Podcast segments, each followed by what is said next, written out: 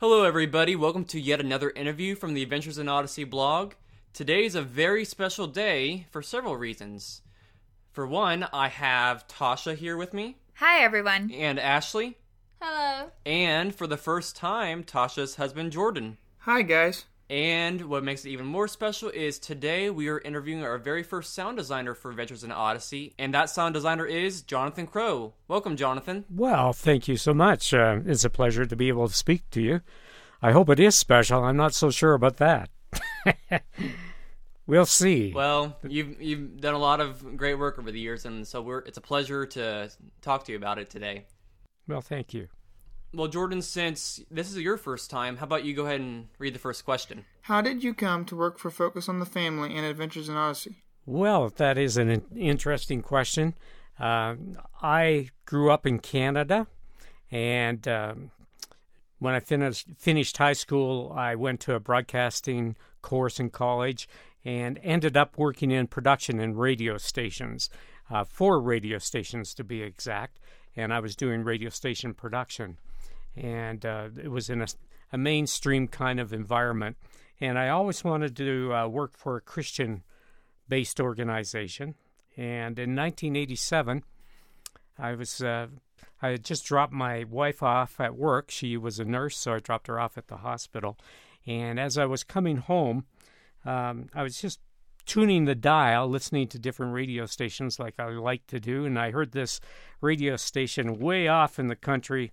It was staticky.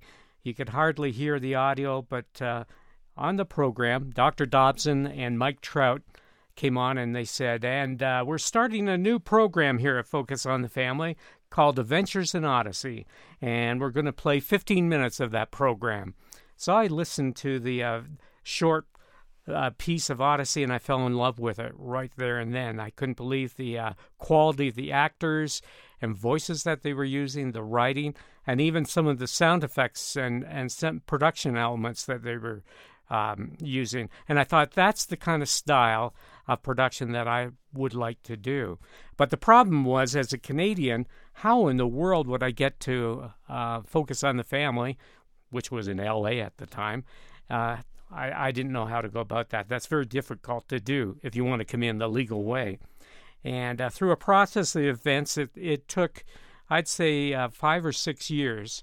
I kept applying, talking to people, and eventually found out that focus was moving from uh, LA to uh, Colorado Springs.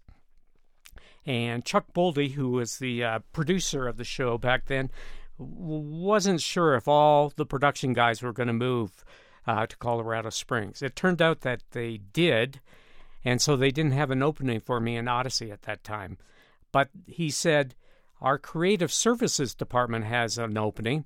And uh, so they hired me. And so for six years, I did commercials and promos and that sort of thing for everything uh, Focus.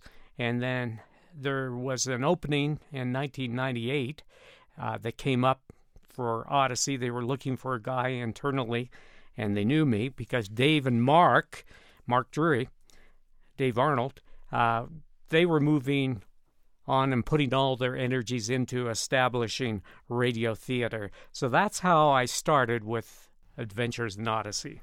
Well, I looked on uh, the Adventure in Odyssey Wikipedia before we started this, and it looks like you have um, sound designed 150 episodes, with the long end part three, I believe, being the 150th. So congratulations on that. Yeah, it's a few. uh, it, it's been a, it's been a journey. Is there an episode that you wish you could go back and redo? I'd like to go back and redo every one of them. How's that?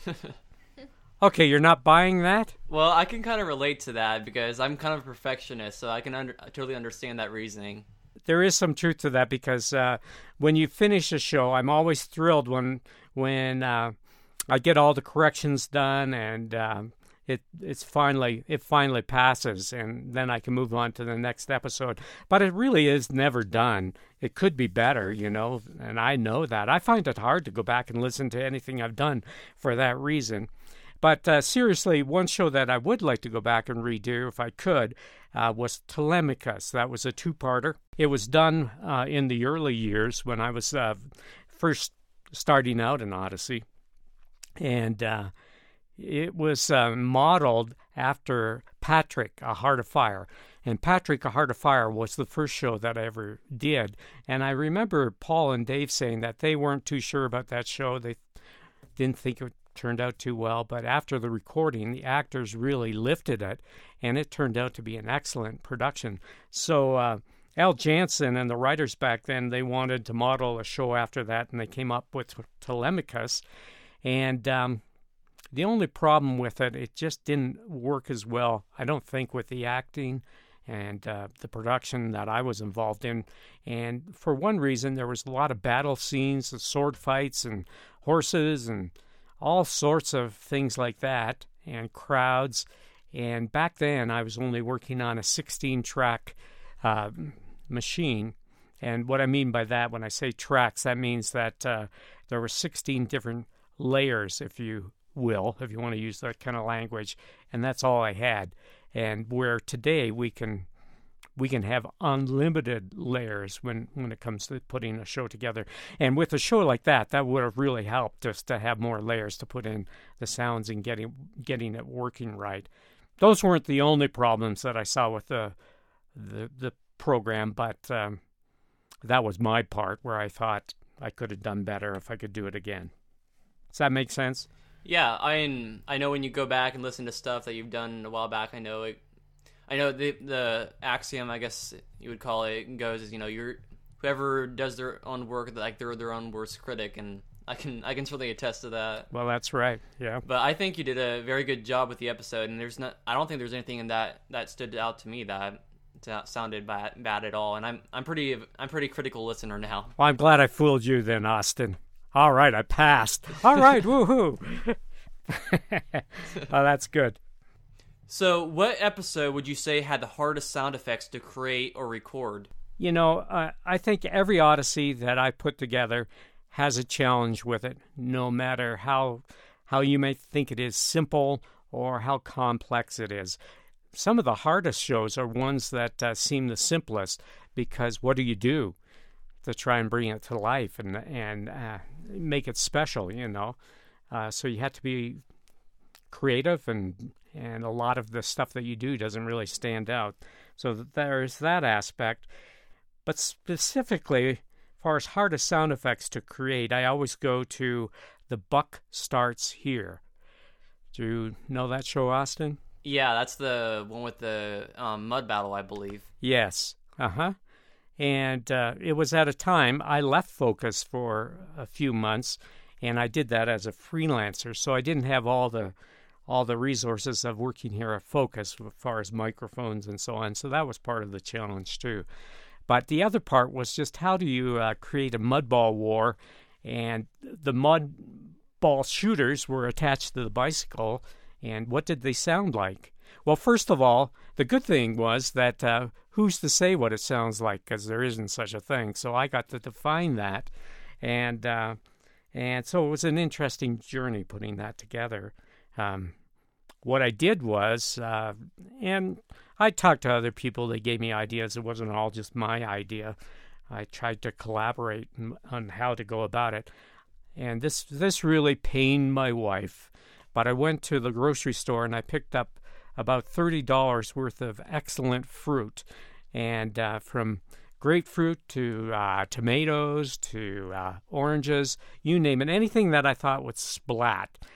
And then I brought it home to our back patio, and I, I got a step ladder, and around the step ladder I put a, a sheet, and uh, I put a couple of microphones for in a to record in stereo below the step ladder, and they were protected by the sheet, you know, so that the gunk wouldn't get caught on the uh, on the microphones. And this is what pained my wife because I, I got up on the ladder and then I started to smash this good fruit on the ground, and uh, uh, it was interesting. Some of the, some of the fruit made a good sound, and some of it didn't. I think, of course, the uh, watermelon made a big splat.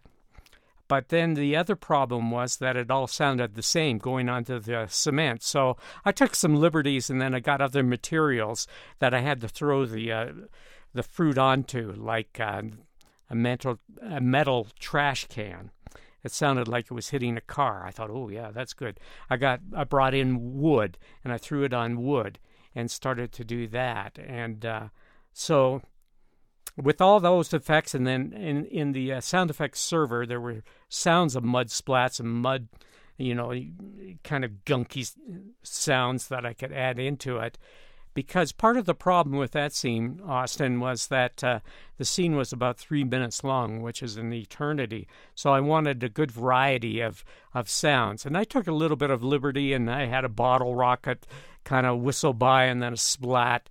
Um, so that's how I did the mud ball.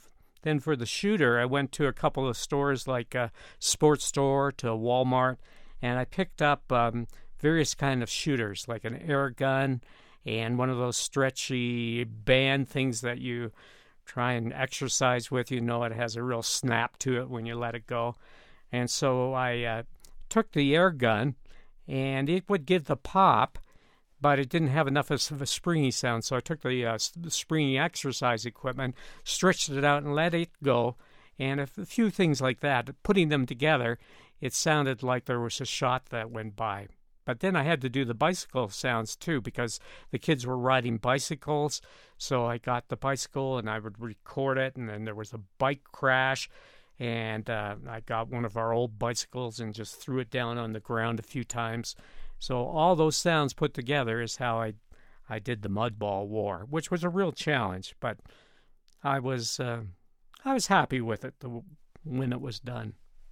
The other thing I might say, if you, you want to know about it, is those were sound effects intensive. I just did a show that's going to air at the time time of this recording. It's going to run on the club in a couple months. That was a real challenge, but it was a challenge sound effects wise, yeah, but it was a real challenge far as uh, processing.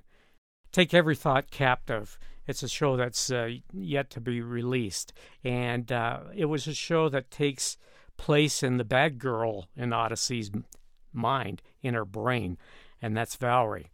So the whole show is in her brain, and uh, her brain is uh, is presented like it's a city, a city that's gone bad, and so that uh, that posed a lot of interesting challenges as far as processing. And uh, I'll say you'll just have to keep tuned, tuned into the club uh, to hear that one, and uh, you can tell me what you think about it. Wow, sounds interesting. Can't wait to hear it. Okay, Ashley, want to go next? All right. What's your most used sound effect in Odyssey episodes? Well, that is an easy one, and uh, it would have to be the Whit's End ambience and also the Whit's End door. Uh, Dave Arnold put the door together, the sound effect of the door, back in 1987, and we still use it to this day. And I think of it as a godsend far as um, for the show because if you listen to the, to the show at all, when you hear that Whit's End door sound, um, you know immediately that the scene's taking place in Whit's End, no matter what other sounds we put into the scene. So that's been a real terrific thing.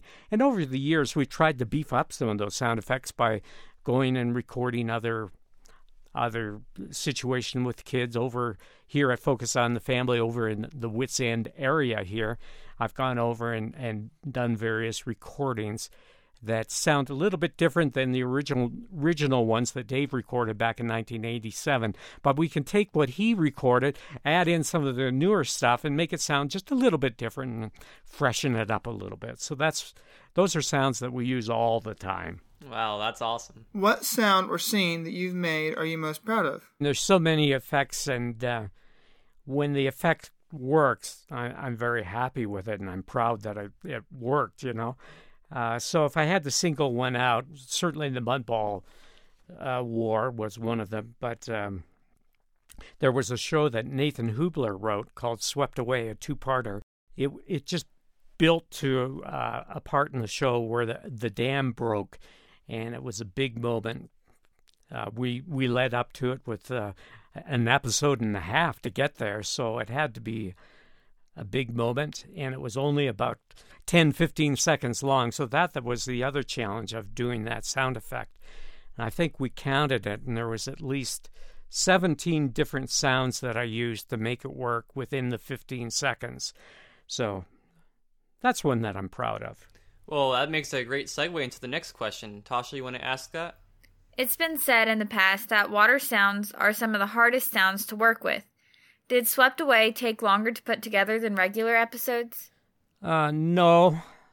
Uh, well, it it took longer to put together than just an ordinary uh, slice of life type Odyssey. Yes, it did.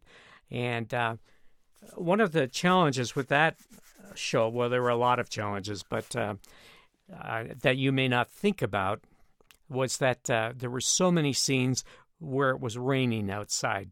We were inside, there was rain outside, we were outside. We were outside on Mrs. Kramer's porch.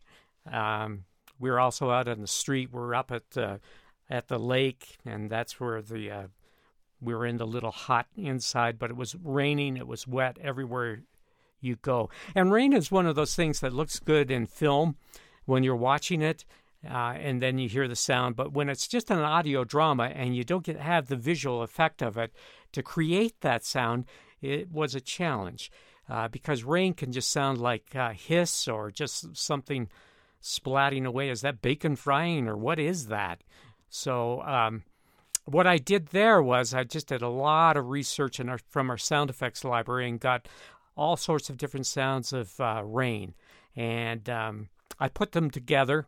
I think I had 24 tracks, 24 different layers of rain. And uh, what I was specifically looking for was rain that was hitting some sort of material because that sort of sort of gave it more of a definition that this is rain. So I had rain that was hitting grass, and then there was rain that was hitting uh, asphalt, cement. There was rain hitting a roof from the inside, outside perspective. There was rain hitting an old porch. Uh, there was rain coming down a drain pipe all sorts of different rains. And then what I could do, and according to the scene, I can mix and match those sounds and make it sound different. So when we were on Mrs. Kramer's porch, it, eh, I'd have more of the drain pipe and a little bit of the rain hitting the top of the the roof. And uh, when we were at Whit's, uh, coming up to Connie's garage, well, there was more of an asphalt cement kind of sound, but it it was slapping up. The rain was slapping up against something, and uh, so uh, that turned out to be a challenge because of the number of scenes where that type of sound effect was happening. Well, I think you did a great job. That's um, one of the episodes that you've done that really stand out in my mind is having really, really great sound effects. Well, good. Thank you very much. And of course, Nathan did a great job writing it, and it was uh, certainly a team effort.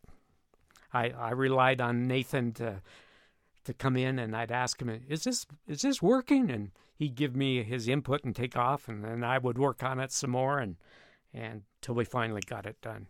Well, speaking of working on AIO episodes, what kind of software do you use to edit them? Well, there's been a number of uh, types of software that we've used down through the years.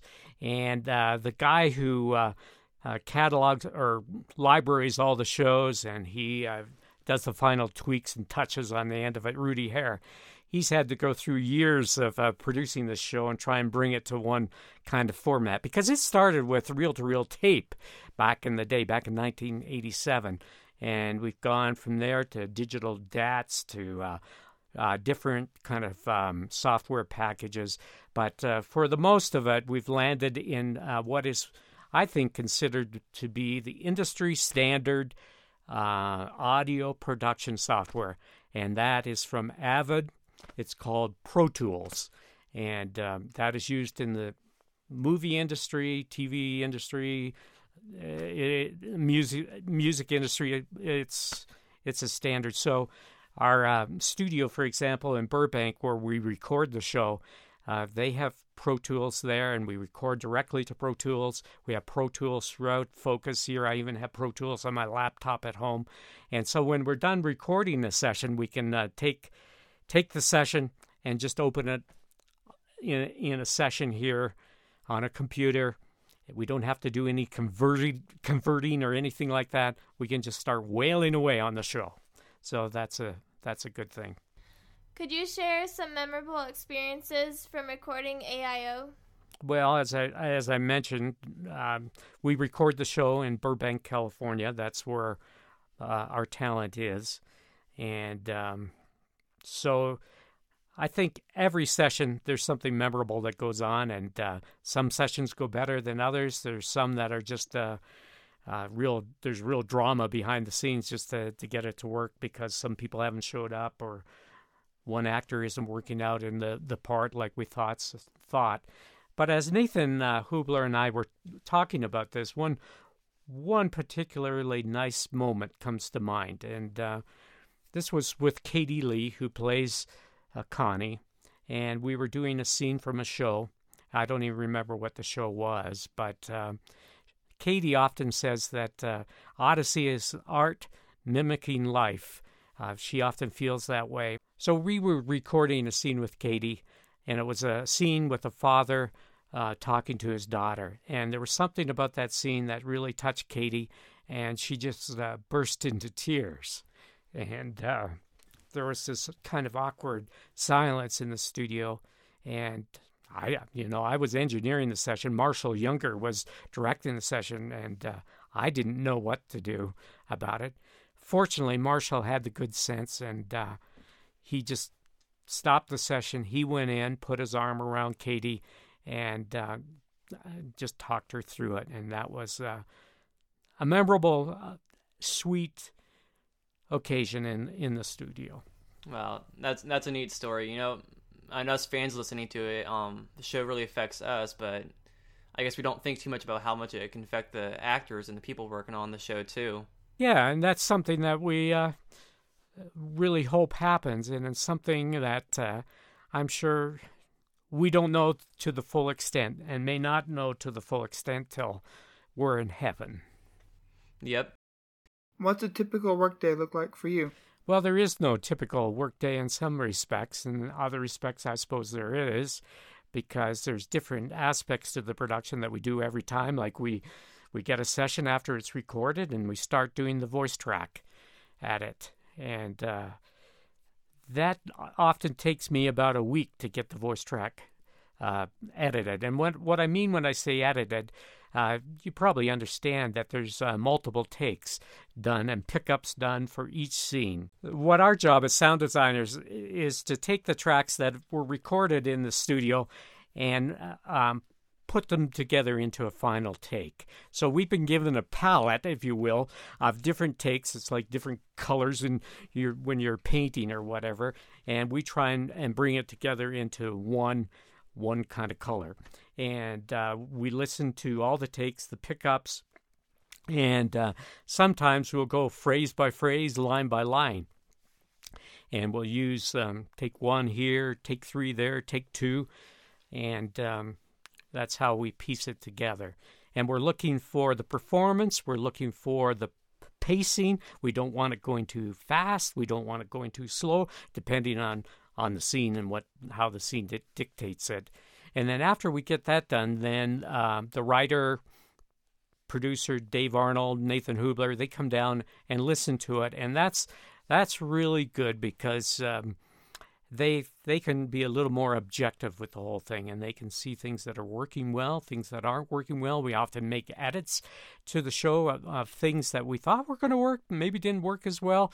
And what that does austin is uh, it uh, saves time in the post production when we go p- to put the show together. If we can cut it at the voice track stage then uh, we don't have to produce it.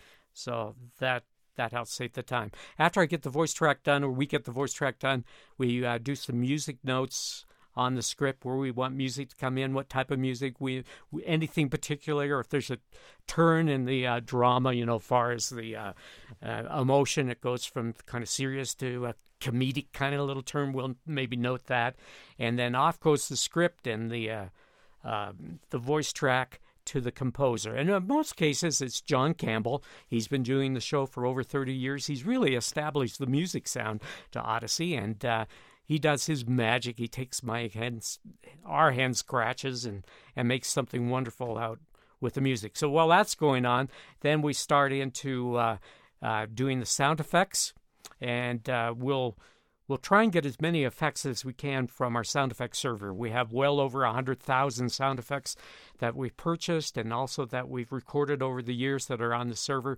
So we start to build the scenes. And what we're trying to do with the scenes is make it seem uh, like uh, we're trying to draw you in as a listener and feel like you're a part of the scene. And so there's a realism that we're going for, and uh, we put different, several different layers of just ambiances to give those kind of effects. And uh, then what uh, typically I'll do is we'll go into the. Typically, what we will do as sound designers, we'll then go into the Foley room and the Foley Room is just another form of uh, sound design. It's where we uh, act out, give it more the human kind of sound. So we add in the sound effects of the footsteps coming into the scene, any kind of little actions that are going on. If Connie were uh, getting a drink for a kid, well, we'd have the water pour and then put the glass on the table, that kind of thing. We'd sit on chairs. That's Foley. And after that, we uh, I'll often get the music back for the show, put it in. And once we have all the sounds that we feel we need to try and make this show work and make it sound like uh, we're actually on location where where the scene takes place, not in a uh, you know a dry type studio, then we'll start the mix and the mix is just trying to get the temperature right of of the, all the sound effects, getting the backgrounds where they need to be, and then the foley and so on. So it starts to sound real, like these actors are really moving around in the scene and performing what what takes place in there. And so that's an important part of the the whole production. And then after that, it goes to a playback, and what we we say there it's a playback reference, and uh, the whole Odyssey team comes down and we listen to it everybody has their opinions. We're a bunch of creatives, and uh, and so uh, so it can be uh, quite unruly sometimes, as far as people's ideas of, of what's not working and what should be done. And so that's where uh, we re- rely heavily on our executive producer, Dave Arnold. He has to weigh everybody's opinions and, and also the time you know we don't want to just keep going on and on. We have to get this show out. So he he kind of uh, dictates yeah maybe you should do this. Uh, leave that one. That i'm okay with that. And uh, so once that's done we uh, get it fixed. We get it timed out so it's timed out for broadcast. It can be a little bit longer for a retail or a club show. And uh, then we put it to bed and move on to our next show. And the process starts over again have you ever acted in an episode of Odyssey? No, I wouldn't say that. I, I've never acted in an Odyssey episode. Once in a while, uh, my voice has been in a bit little part, but I'm not an actor, and I know that. And also, uh, I don't want to be acting, especially if I'm putting the show together, because uh, I would lose objectivity. I would probably be way too hard on myself and and not right for the part. So, yeah, I try and stay clear of that for that reason. So, I think the answer is basically no, I haven't acted in Odyssey. well, that's all we have time for today, and we want to thank you, Jonathan, for taking the time to answering these questions, and for Nathan for recording and setting this up. Oh, you're most welcome. It's been a pleasure to talk to you about this, and uh, you know, you had to, you made me think, had to think through the process, so that was a good thing. I enjoyed speaking with you guys.